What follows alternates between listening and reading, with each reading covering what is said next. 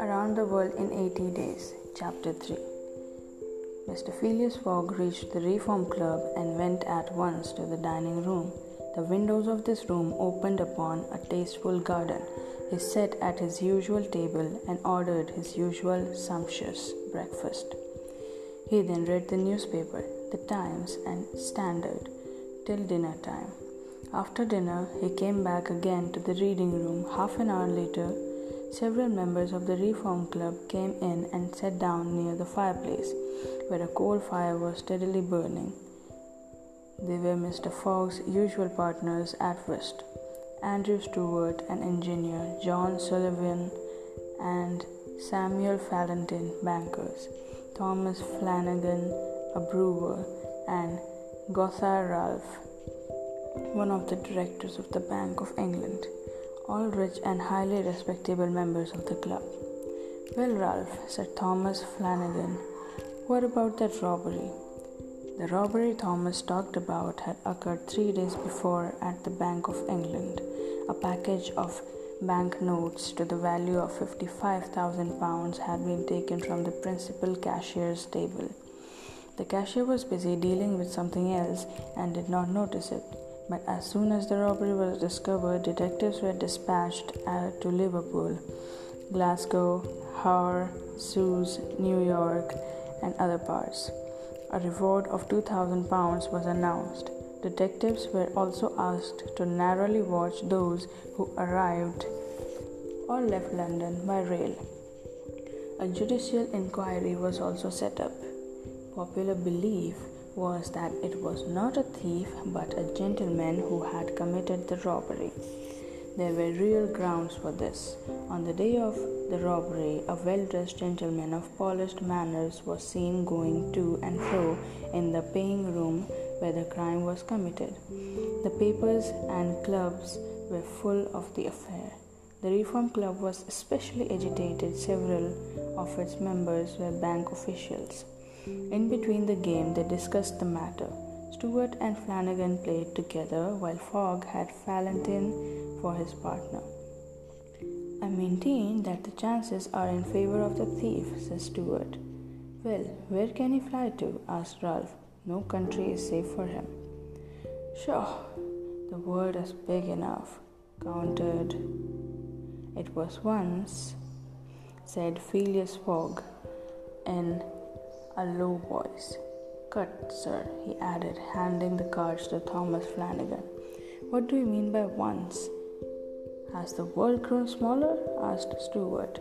Certainly, returned Ralph. I agree with Mr. Fogg. The world has grown smaller since a man can now go round in ten times more quickly than a hundred years ago. Be so good as to play, Mr. Stuart, said Phileas Fogg. But the incredulous Stuart was not convinced. How can you prove the world has grown smaller? Just because you can go around in three months, in 80 days, interrupted Phileas Fogg.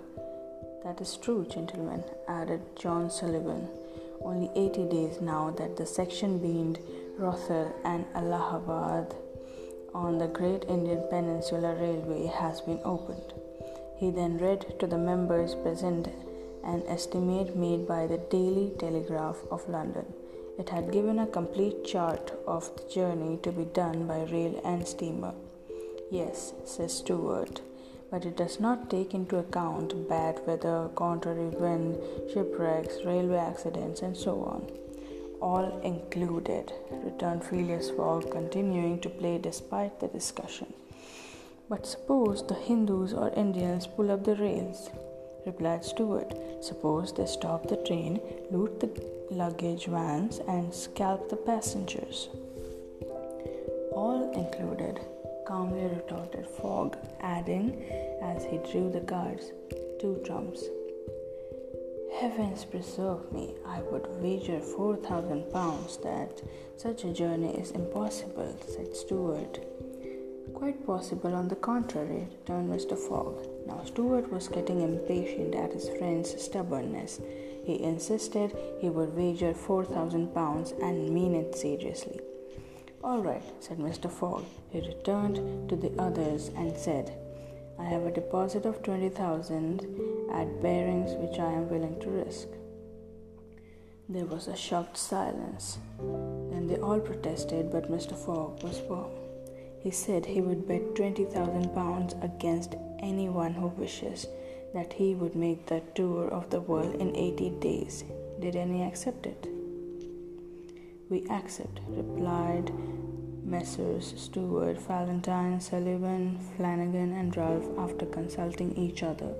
Mr. Fogg announced that he would leave the same day at a quarter before nine in the evening.